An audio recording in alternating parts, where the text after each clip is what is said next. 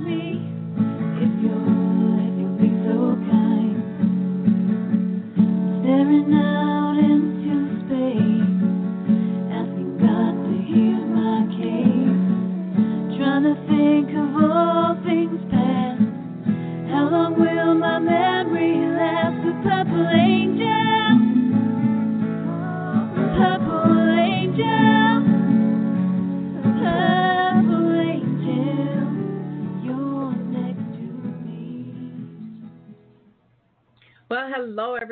Welcome to Alzheimer Speaks Radio. I am your host, Lori La Bey, and founder of Alzheimer Speaks. Basically, uh, Alzheimer's Speaks was created because my, my own mother lived with dementia for 30 years, and it was life changing. Um, and there were those difficult times, but boy, there were some really beautiful moments uh, during that 30 year journey as well. So I'm so glad that you are are uh, with us today. We're going to have an exciting conversation. We're going to learn about the Healthy Minds Registry, which actually is for people that don't have dementia and who are over 50. So you're going to want to stay tuned to this because this information is absolutely critical for all of us to learn more about our brains and how they react to different things. And so it's gonna it's gonna be a fun conversation. If you haven't su- subscribed to the show yet, I would urge you to do so. Um, then you'll just be alerted every time we do shows a couple of times a week. This is True Talk Radio, so we're not about sound bites, but giving you sound information from all levels and all corners of the world. And uh, I, I, love doing this show because I learn so much every time I do it. Um, we we're all about sharing new techniques and tips and resources for all of us to live graciously alongside dementia. We also are known as uh, not just an advocacy based company, but also one that, that helps uh, brand companies' footprints and kind of expands their brand through our various platforms because we do a lot more than just the radio show. We have something called Dementia Chats, which are video conversations um, where our experts all have dementia. We have a panel discussion. In fact, uh, later this week, I'll be posting one on holiday stress triggers for those living with dementia that is just loaded with great tips and examples of what anxiety can do and, and how to try to avoid it, especially during the times of holiday holiday seasons. And um, I always like to give a shout out to a, a couple of uh, organizations before we get started. One is Stall Catchers. If you're not familiar with them, they are actually doing real Alzheimer's uh, research, and we as the public can participate by just playing a video game.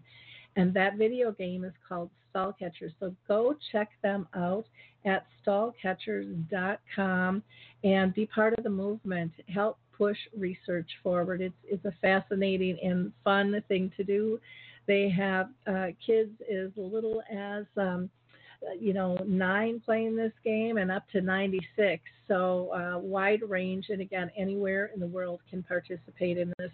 Second, um, I want to talk about the memory cafes because they are so vitally important. We've got about 800 of them now in the U.S. They've just sprung up. Uh, many are just grassroots efforts.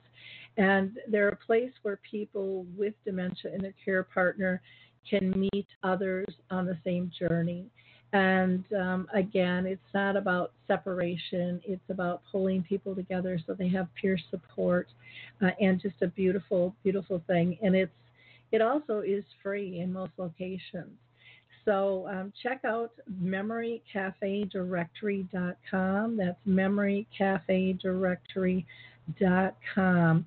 And last, I'm just going to shout out because you might be looking for some gift ideas this holiday season. So check out uh, this book called Parental Dementia, which has a lot of those critically important questions uh, that families have once a diagnosis hits their house. It really is helps families um, guide them through all those difficult things that pop up. It, the author is Keith Gallus, and he has spent over 20 years helping families work through all the questions um, throughout this journey. And the book has got some great worksheets also in the back to kind of keep your your thoughts and your needs straight. You can purchase that by going to parentaldementia.com. That's parentaldementia.com. And he is offering our audience a discount. So just uh, when it comes to that discount code, just type in Lori, L O R I. Again, the discount code is Lori, L O R I, and you'll save $5.99. Can't beat that at all. Well, let's go ahead and introduce our guest today. We are just thrilled to have Dr. Ira Goodman with us, and he is the medical director of neuroscience at the Accelerated en- Enrollment Solutions, known as E. I'm sorry, known as AES.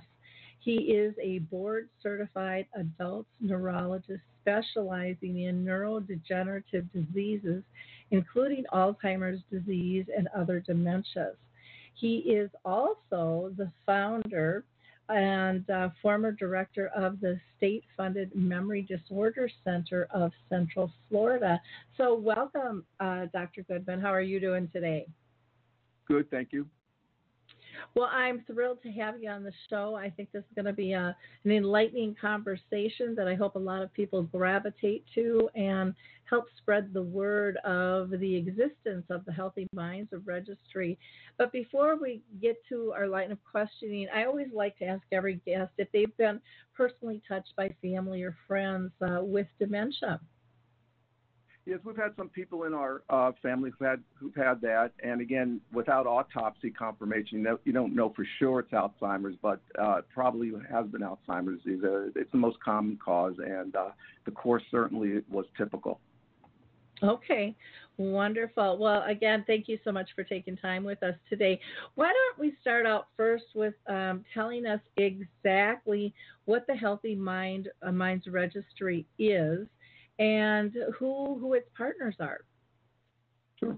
Well, the Healthy Minds Registry is an online research initiative to understand how healthy brains age. Uh, the purpose is really to identify lifestyle factors that can impact cognitive uh, decline, whether it's due to normal aging, which is the most common cause of cognitive decline as we all get older, or if it's due to something more pathological like Alzheimer's disease. Uh, hopefully, the, the, study will identify ways to prevent or slow down cognitive decline, whether it's related to normal aging or what's related to something more uh, significant. And you know, if a signal is seen during the periodic testing, during the uh, study, or during the registry uh, trial, uh, the person will be alerted and they'll uh, either see their physician to see why possibly they might be showing the, the, decline. And I could tell you a lot of the times something is found that is treatable or reversible. It's not uncommon for a person to come to our clinic with concerns about having early Alzheimer's disease. And when we go over their medication lists, we find that they're taking Benadryl to help them sleep. Well, Benadryl um, is the, what they call an anticholinergic, which directly fights our one of our main memory neurotransmitters called acetylcholine. So when we ask the person to stop their Benadryl for sleep, and all of a sudden their memories return to normal, and we find out it's not Alzheimer's. So don't be afraid to go get checked if there is some concern for cognitive decline, because frequently it's something else and something that can be fixed or treated. Likewise, in the Healthy Minds Registry, if there is a signal that there is some decline and it seems it might be related to the early stages of Alzheimer's disease, uh, the per- person will be uh, alerted to the availability of appropriate clinical trials, which can uh, evaluate them to see if they would be appropriate to participate in a clinical trial. And during the clinical trial screening, the patient frequently gets more testing that either will help affirm or not affirm the suspicion of probable Alzheimer's disease. Okay, great. Um, who are the partner um, companies that you're working with on this? I would I would imagine you probably have a, a few. Uh, well, it's Synexus, um, which is a site network, and they work under accelerated uh, enrollment solutions which is under uh, business unit of PPD. So it's a little bit uh, complicated relationships, but again, it's Synexus is the clinical trial site that is um, directly involved with this. This is modeled after an identical trial that's been going on now for over four years in England at the University of Exeter by Dr. Clive Ballard. So they've, they've enrolled over 25,000 participants and over four years. And what's very interesting is the retention rate. Another, the, the people who stay in the trial has been over 90%, which means the patients or people are finding it very beneficial and are enjoying it. Because not only do people register uh, for the registry, what they do is they out questionnaires and they get yearly cognitive testing. And during the year, they also get updates on what's new in research in Alzheimer's disease, what they can do to slow down their cognitive decline by activities, and they're also updated on the most recent clinical research. And all the clinical research now is becoming more and more very encouraging, especially with the recent uh, announcement of a positive study um, for disease modification with an antibody against one of the signature proteins, amyloid. Uh, the only thing, the only requirement to participate in this registry is that you're 50 or older, you have no obvious cognitive problems when you start, and that you have access to a computer, and that's it. And the way you can register is simply go to synexushmr.com. The HMR stands for Healthy Minds Registry, and Synexus is S Y N E X U S H M R.com. You fill out a couple questions, a few questions, and then you're on your way. Okay, wonderful. Um, now you had you had mentioned that this uh, study is going on um, already for about four years um, overseas, and you know we're hearing more and more about you know the impact of lifestyle, and you had mentioned that that's you know part of uh, you know the registry itself in terms of of um, getting people to, to work on some cognitive assessments and then also some brain training games seem to be you know the norm out there. What what are you guys doing that's that's different from from some of these others that are out there? Well it's, it's strictly 100% online and we're obtaining a lot of data about lifestyle about a person's medications about their habits and we uh, most of the registries are collecting that same data, but we're also supplying very frequent uh, updates on what's new. There's, the purpose is education, not just registry. And we're also advising the patients of clinical trials that are available if it should be indicated. And uh, we're giving them feedback, we're engaging them, and it's uh, really an intense program of patient participation and uh, keeping them updated, and not just having them register and just get a you know testing intermittently. It's really for their benefit, their education, and for our education as well to see if we can find out what people can do to slow down their cognitive decline. You know, um, it's estimated about a third of Alzheimer's disease worldwide is related to modifiable risk factors. And we're trying to identify exactly what those risk factors are and the best way to, to change them to decrease cognitive decline. So our, our registry is similar to other registries, but we're very, very comprehensive. And uh, we've just, you know, opened up over the last few months, and we already have 8,000 people registered who are in the process right now of getting assessed, getting their testing done, and accruing all of their data and soon they'll be uh, participating in the uh, cognitive enhancement uh, games, which are fun to play, and they're available anytime online. And uh, the the only real work for the patient is once a year when they uh, do the testing and they uh, enter their data. And even that's spread out to make it as easy as possible for the patient to participate. Okay.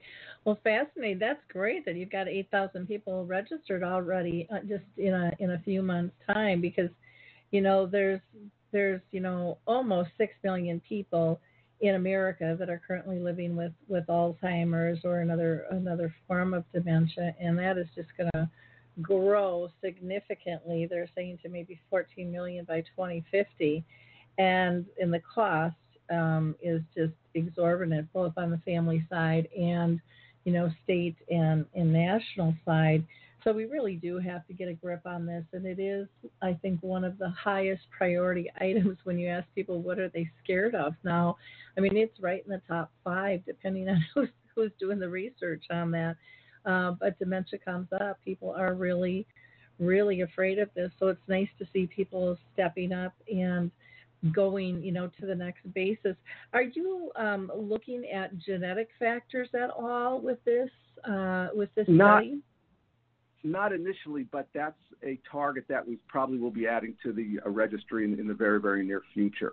You know, collecting ge- genetic data uh, is something I think everybody should have genetic counseling prior to uh, to that. What what it means, because sometimes when you get your genetic data back, it either scares you for the next few years or gives you a false sense of security. So uh, we want to make sure that when we do the genetic data collection that the patients are fully informed of what it means and what it doesn't mean. We, uh, you know, our goal is to um, have 30,000 people participate over the next five years, and like you said, so far the enrollment's very, very encouraging. Yeah, that's that that's absolutely fantastic because that's one of the biggest problems I think any of the studies have is you know how do we how do we corral people into being part of this? I have somebody on the line they might just some people just call in and listen but i'm just going to double check and see if they might have a question. I've got a caller here um, at a uh, from a 215 number. If you have a question or a comment now is the time to speak. I do have you live from a, a 215 number was there anything you wanted to ask Nope, I guess not. So okay, they may just be they may just be listening. That's one thing I can't tell the difference of, but I always like to give give people the opportunity there. Um, what are some of your your hopes with this study? Do you have some some key factors you're you're focusing on in terms of really trying to get answers uh, to some key questions? Sure. You know, we've learned over the last few years that uh, Alzheimer's disease doesn't start when you start getting forgetful, but it's a disease process that begins 20 to 25 years before people get any symptoms whatsoever. So we now realize we have a decades long window of opportunity to identify people that might be developing this this pathology and intervene. And like in any disease state, the earlier we get in, the better chance we have of being successful.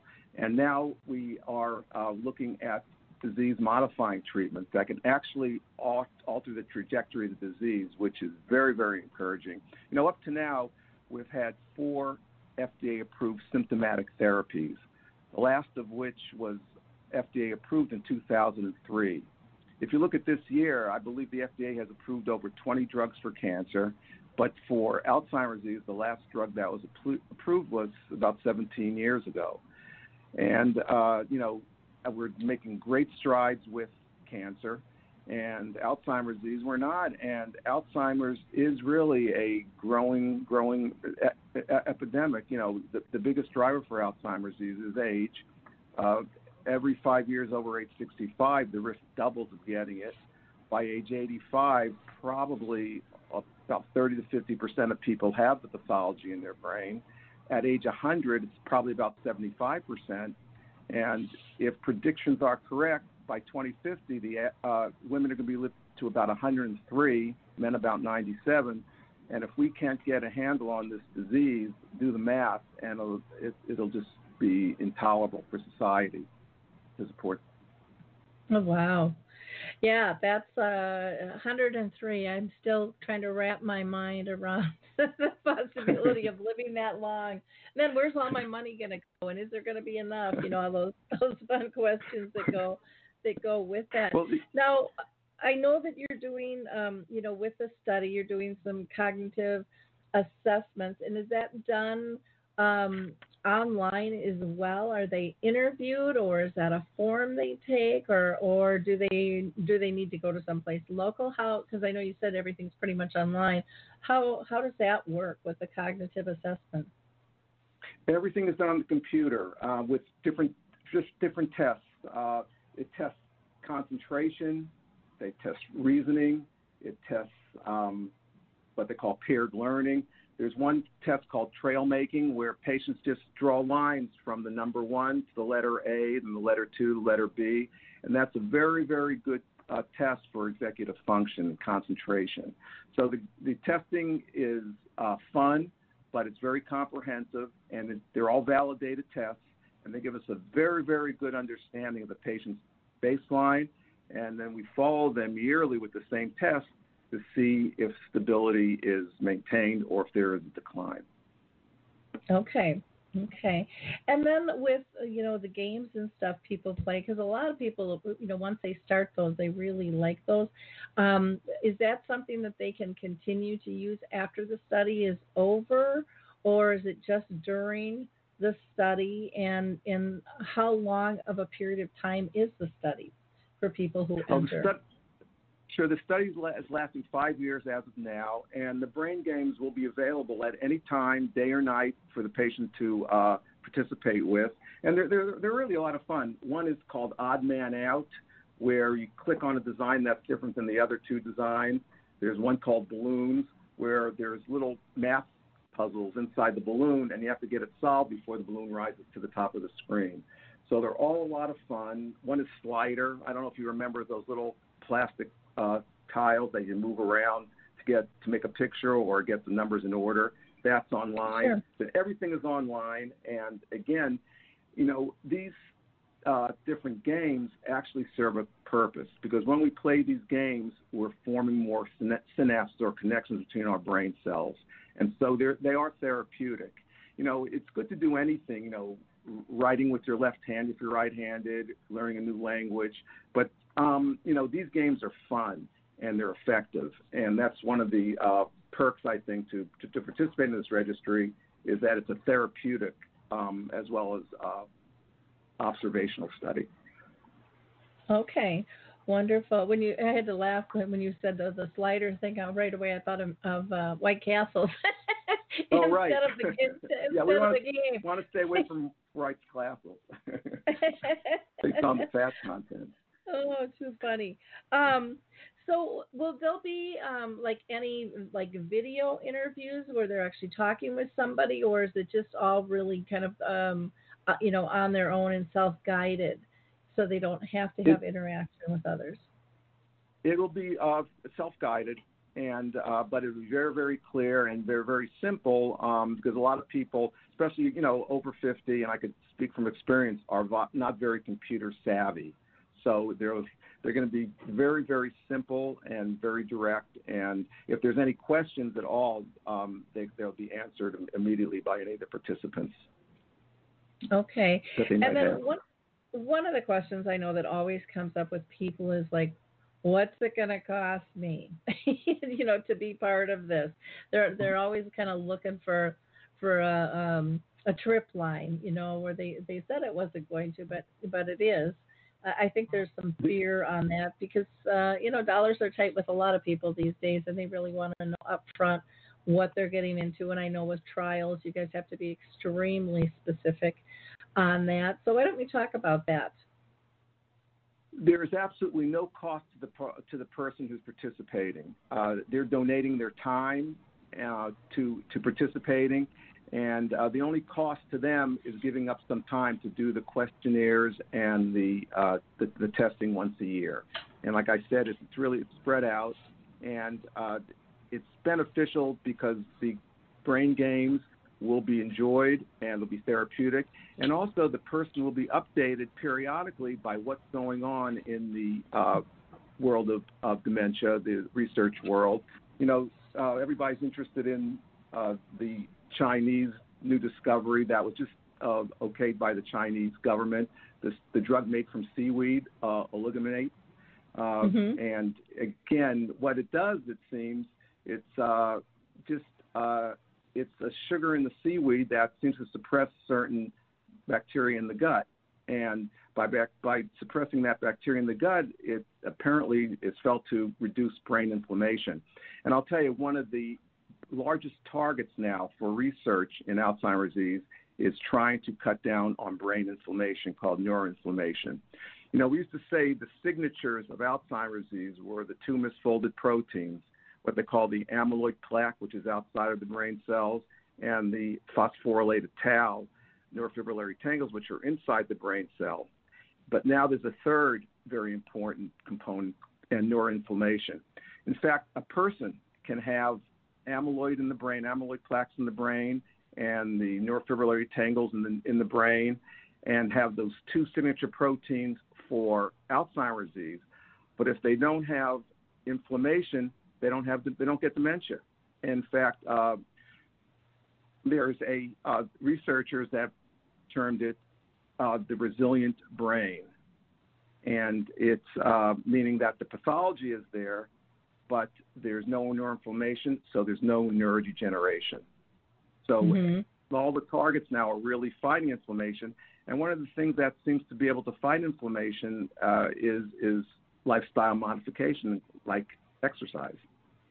Mm-hmm exercise that word for some of us it just makes us want to run you, know um, uh, but it but it is there's so many different forms of, of exercise too. What types of, of exercise are you recommending for people? What what have they have, what have they found helpful over in the UK where they've been doing this study for a while now?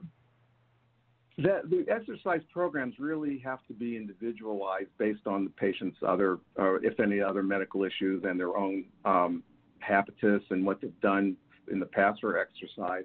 But we do know that inactivity is a risk factor to get Alzheimer's disease. In fact, a lot of people now are calling inactivity the new tobacco because it is that that dangerous or toxic to, to uh, brain brain health. And you know, there's no set prescription for what the best act, physical activity would be.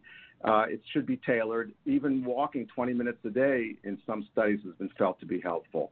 We do feel, though, that a mixture of aerobic exercise and resistance training seems to be a very good combination if you can do it for brain health. And, uh, you know, there was a very, very powerful study published about, I guess, about five years ago called the FINGERS uh, trial, the Finnish geriatric study. And mm-hmm. what they did is they took over 1,200 people uh, between the ages of 60 and 77, and they had vascular risk factors. In other words, they had hypertension, diabetes. Uh, they were cognitively normal or near normal, and it was a two-year trial. And they put half the people just on general recommendations on healthy lifestyles, but the other half put, got put on a regime that included exercise that was individually tailored and those people had muscle strength training one to three times a week and uh, aerobic two to five times a week. At the end of the two years, the people who were on the tailored, structured exercise program, along with nutrition and cognitive training, like you get with these brain games and management of vascular risk factors, had a 25% better outcome than the people who are just on the medical advice. Wow, that's uh, that's pretty significant. Uh, Very significant. Hard, yeah. Um, I had the the head of the study on the show, and I just found oh, okay. it fascinating. She, I mean, it was really interesting. You know how she broke everything down, and um, I, I got so many comments from people on how hopeful they felt after that because uh, they were like, "Well, I, this I can do, this I can change," and now I've been given some reasons to do that versus uh, a lot of people I think poo-pooed it because what's good for your heart is good for your brain, and they're like, well, yeah, but what's the proof? And now, now there's more studies coming up with with more statistics to back exactly the whys and the hows of of the process um, itself, which which makes a big difference there. Well, Go ahead. In, in fact, about five. Oh, I'm sorry. I was going to say about five years ago, a large trial was published they took all the studies that they could find that compared saw how exercise improved people with mild Alzheimer's disease and prodromal Alzheimer's disease called mild cognitive impairment and compared it to the studies that were done on how well the FDA approved drugs treat these patients. And it turned out the physical activity studies had better outcomes than the outcomes in the trials that looked at how efficacious the medications were. Mhm. That doesn't surprise so, me.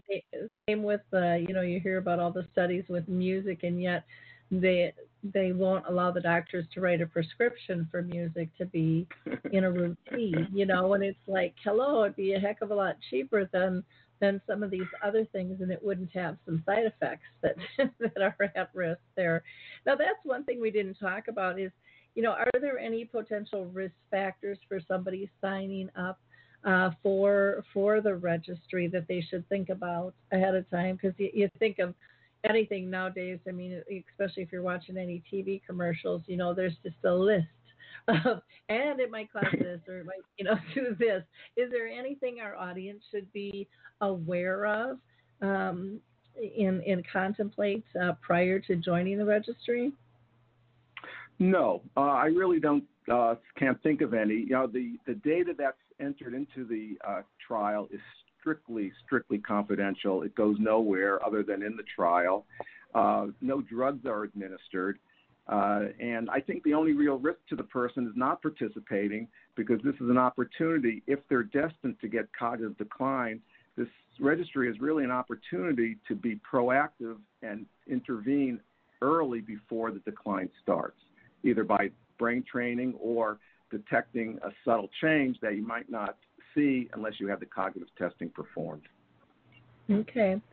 And um, as far as um, I was going to ask you about privacy, so you, you answered that because that is such a huge factor. It seems like every time you know somebody says, "Oh no, we're secure," and then all of a sudden there's a there's a breach. Um, but that's just the world we live in right now, you know, as a whole. But knowing that um, you know HIPAA compliance is pretty stringent in terms of of trying to protect that data as well. Um, do you do you know when you would be releasing some of the outcomes? Um, is, will that be like on an annual basis, or what are you looking at um, in in terms of that? Would people be getting feedback and be able to see, you know, okay, I participated in in this now. You know, what good did it do? What did you learn? Well, I think we'll have our first real understanding of the uh, uh, efficacy of the trial and what the trial is going to uh, sort of promote or, or, or, present after the first year, when we can compare the baseline data to the data that's uh, collected at the one year testing mark. So after that, then I think analysis will be done and uh, we'll have a better idea of where to go. Now, also, too, as I mentioned, there will probably be some genetic testing at some point offered in this program, and that's still being worked out. Okay, sounds good. And again, people can can go to the website, and that is s y n e x u s h m r dot com. That's s y n e x u s h m r dot com and uh, go ahead and sign up for the study. Again, you have to be over 50 and you have to not be diagnosed with dementia. Um, is there any other criteria offhand that can help people screen out before they get into it? Because I know sometimes, you know, I'll hear from people like, well, I thought I was okay, and then I got halfway through it, and then it was like, nope, it kicked me out for this. Um, this no, reason, this, this, I was going to say just having internet access and a computer. And uh, in the in the trial too, the patient was going to be asked if they would have any interest at some point to hear more about the availability of clinical trials if they are available in their region, and of course if they would be interested in participating. Uh, okay. But I think that the type of person, the population, they're motivated, and you know the research now is you know most studies now being conducted are going to be conducted in the near future are for disease modification to actually treat the disease itself, not just a symptomatic therapy that may or may not help for a short time. Okay, and I, and I think people are really glad to hear that shift in things because there's a there's been a huge um, huge push out there for that, along with the the cure versus care, and I think uh, people will look at this registry as part of that care model. You know, um, help care for me now. Um, you know, before this journey hits hits me personally, but it'll also make it um, make it easier for me to understand. You know, what causes it, what prevents it, how I can help somebody who is living with it as well, because you said it'll have that educational component. And again, um, there would be an annual cognitive assessment and then lifestyle and medication questionnaire. And then you'll have uh, inform people of kind of the latest advancements in research. Um, and then there's the free brain training games to help people, you know, that are participating um, stay sharp. And then they'll also be able to be, you know, one of the first to learn about new clinical trials as they as they pop up, if that would be appropriate. And, and I think even if somebody isn't showing signs, a lot of people would like that information so that they can then kind of be a steward to help pass that on uh, to some others who might not be aware of that um, as well. And it would be lovely to see you guys um, surpass even you know the the 25,000 people that the UK has signed up, and um, and really get really get America on on page with this. Uh, there's been it seems like such resistance, and we've made a lot of progress. I think in the last five years in terms of even just talking about um, things like the registry or dementia friendly communities, but we really have a, a very long way to go um, in order to find our answers. And we can't get the answers if we don't have people participate in these very important studies. I, I can't urge people enough to to take the time to do that. Now, um, Dr. Goodman, one question I, I know that it will be on people's minds um, can you tell people, you know, how much time a day or a week do they need to to spend on this? How often should they be playing these brain games and and things, or is that all a, a variable? Is there a minimum, and then people can kind of do more if they if they so choose? I think it would be based on the enjoyment level of the games, and they are very, very enjoyable. Uh, you know, people say, well, why don't I just do Sudoku or jigsaw puzzles? And we, we found that people get very good at doing those games, doing the mechanism of the games, but really don't learn anything. These uh, brain games that are on the uh, on the website and involved in the trial uh, in the registry really are very very innovative and fun and different, and it, that that's the key I think for forming um, new synapses and you know new connections in the brain. And you know, even people, and we're hopefully the people who are in the register, most of them won't decline over the five years. But this, these brain games will be very therapeutic, even to maybe stave off uh, normal cognitive aging. You know, like every organ, the brain ages, and uh, you know, we start getting a little slowing of processing speed, having difficulty juggling multiple cognitive balls at once. You know, multitasking. These brain games will be helpful in you know staving even that off. We think, and and there's no downside to trying it, and the least you'll get out of it is a lot of fun. Mhm. Well, that that is great to hear. Will people get pinged if they're not participating enough? Will they get an email reminder or something um, if they need to mm-hmm. up their activity level?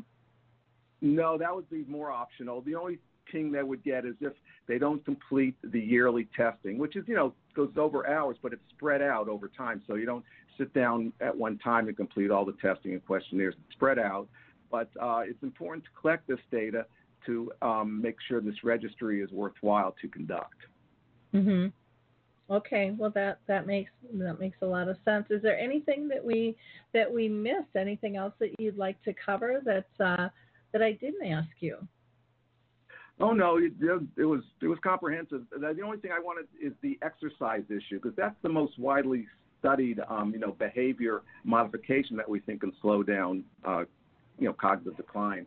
There's, um, it was, you know, relatively recently, there's a um, a protein that's in the family of growth factors called brain uh, derived factor, and what it does, it it causes neurogenesis, growth of brain cells, and it also protects the brain cells from, from damage. And um, brain-derived neurotrophic factor is made in the brain, and 70, it goes back and forth through the blood-brain barrier. So when we measured it in the blood, 75% is from the brain. Well, when we exercise, it's been shown that this brain-derived neurotrophic factor increases 200 to 300 percent just from exercise. And wow. we feel that one of, that's one of the explanations of why exercise is good for brain health, let alone increasing the, the blood flow to the brain, reducing inflammation, and stress as well. You know, uh, there are two stress hormones, adrenaline and cortisol.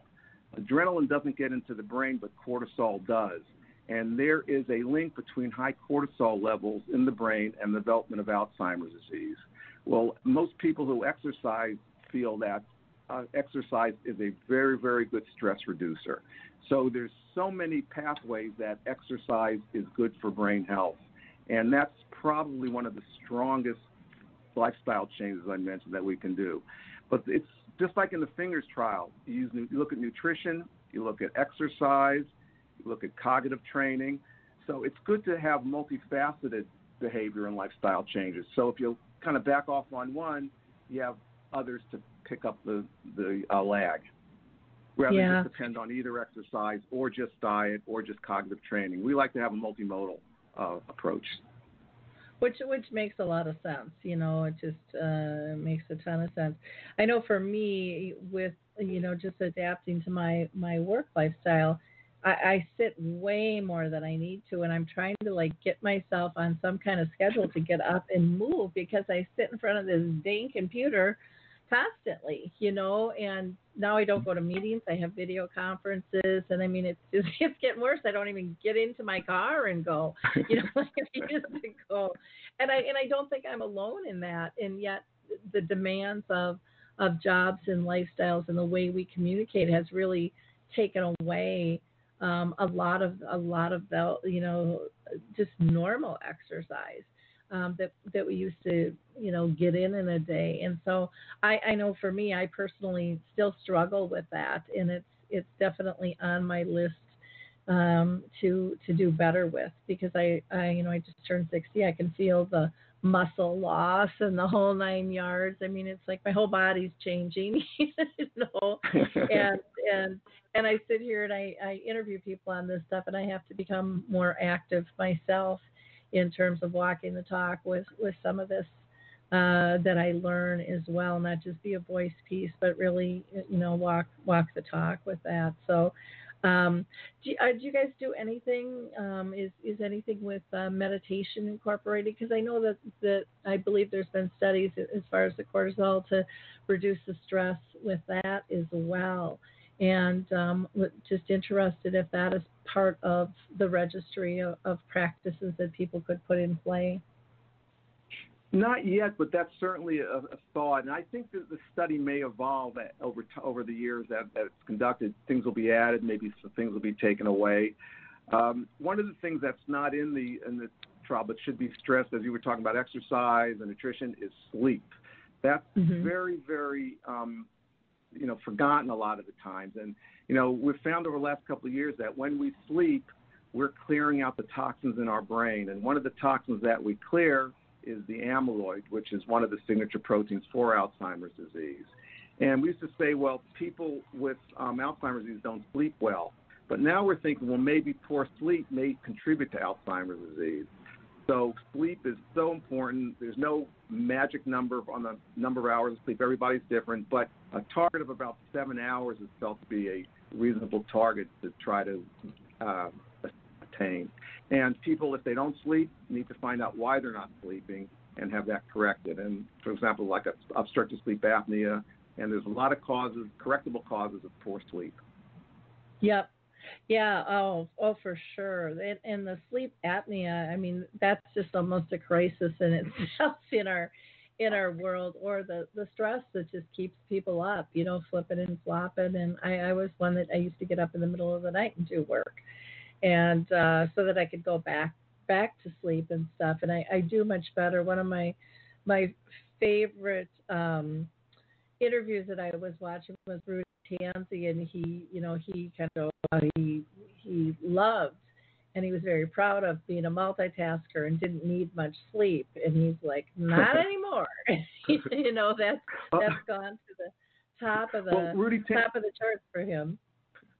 Well, Rudy Tanzi came up with the name Resilient Brain, and he has this very fascinating theory of uh, infection as a as a trigger for Alzheimer's disease. In fact, I was out with him the other night at the uh, CTAD meeting out in San Diego, and I spent several hours with him. A very brilliant, enjoyable person. So, are you a musician too? Because I know he's, he's very much hangs out with the musicians. No, but. I tinkered in the piano, but he's a real. He's the he was on the keyboards for Aerosmith, and in fact, where we were at, there was a piano sitting there, and he got up and played the most beautiful music that I think I've heard in the last 20 years. He's so yeah. multifaceted. Yeah, that's that's what I've heard about him. I've never met him in person. I would I would love to meet him or and have him on the show here as well. I've got another caller from a nine five four number, and I'm just going to see if they have a question. Uh, 954, did you have a question or a comment? Hi, good afternoon. This is Nicole Silviano. I just want to say I'm a huge fan of Ira, and I have one question. Um, I want to know what you would recommend to reduce the likelihood of ever developing Alzheimer's, um, for instance, physical activity.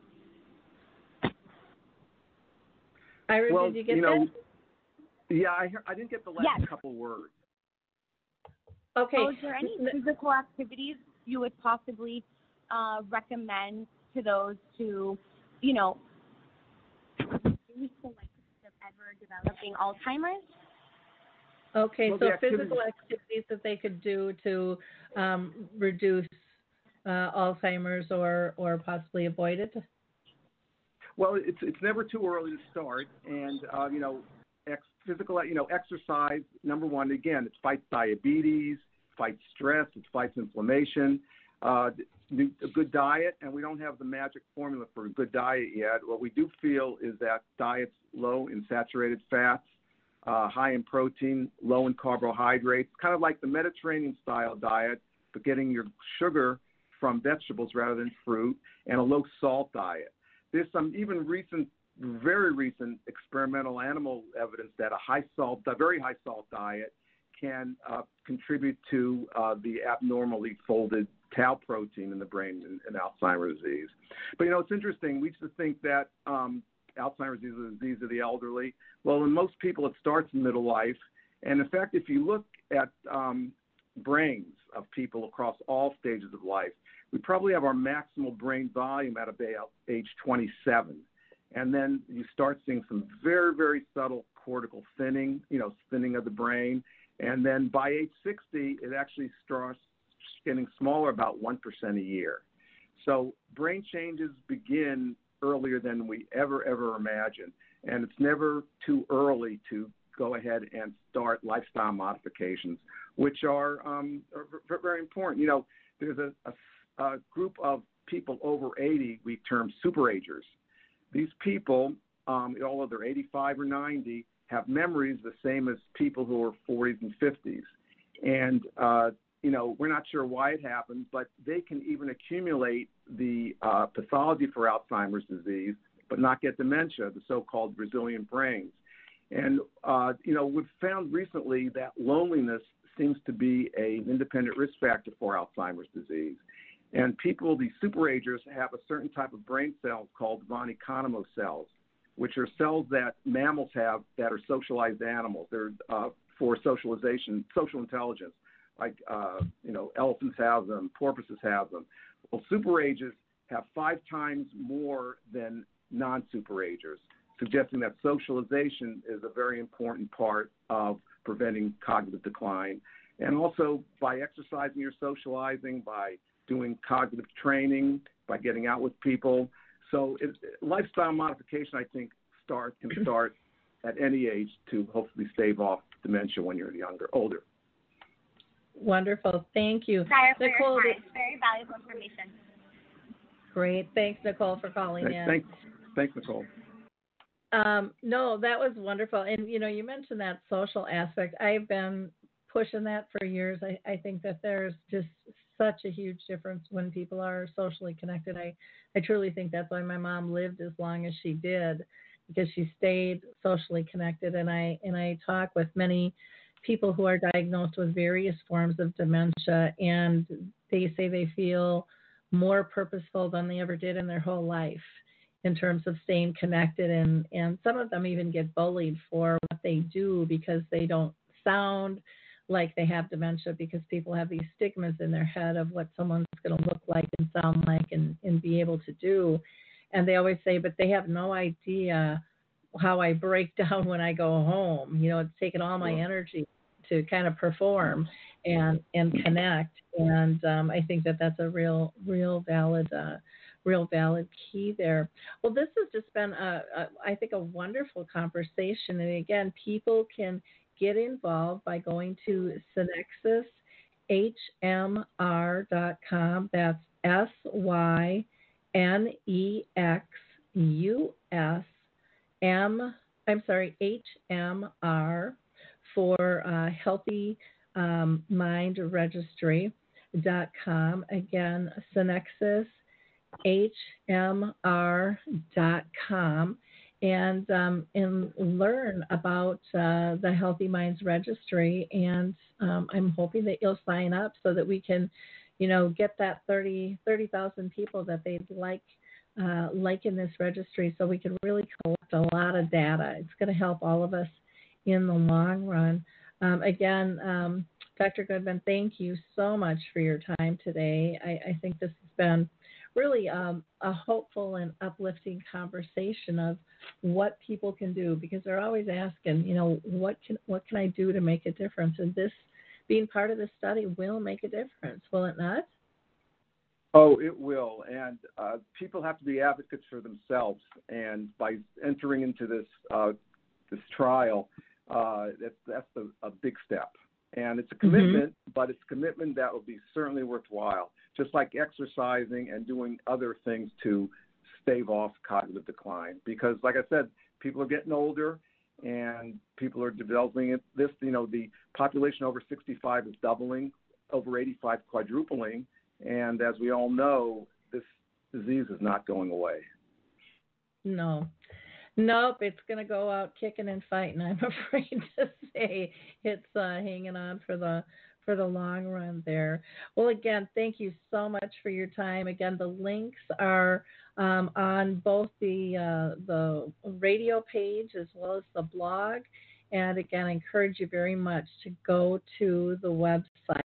And uh, again, that is S Y N E X U S H M R dot com. And uh, again, for our listeners, thank you so much for for listening. I've really appreciated you uh, hanging in there with us. Spread the word. Um, continue to like, click, and share this program because uh, that is really how you've raised awareness um, and spread the word of Alzheimer's Speaks, our, our work, our radio show, and you know people need this information. They deserve this information. So it'll just take a second of your time and again, don't forget to click on that subscribe button so you can you can always be updated. You know, helping helping each other out by these little things of sharing knowledge, you know, build a sense of community and collaboration and comfort. And we all deserve that. And I truly believe that's the way we're going to win this battle against Alzheimer's disease. Again, our main website is alzheimerspeaks.com. You go to the initiatives and uh, projects and uh, tab, and you'll find all kinds of resources there. Have a blessed uh, holiday season. Bye, everyone. It's time to rethink, renew, and reimagine retirement. Hey, everybody, Jared Sebesta here, host of Retire Repurposed. Now, this podcast is about the non financial parts of retirement, which many times can be even more challenging than the financial. We believe retirement is not the end, rather, the beginning of what could be the most impactful, purposeful, and fulfilling season of a person's life. So don't retire, become repurposed. To listen now, search Retire Repurposed on your favorite podcast platform, Senior Resource, or Life Audio.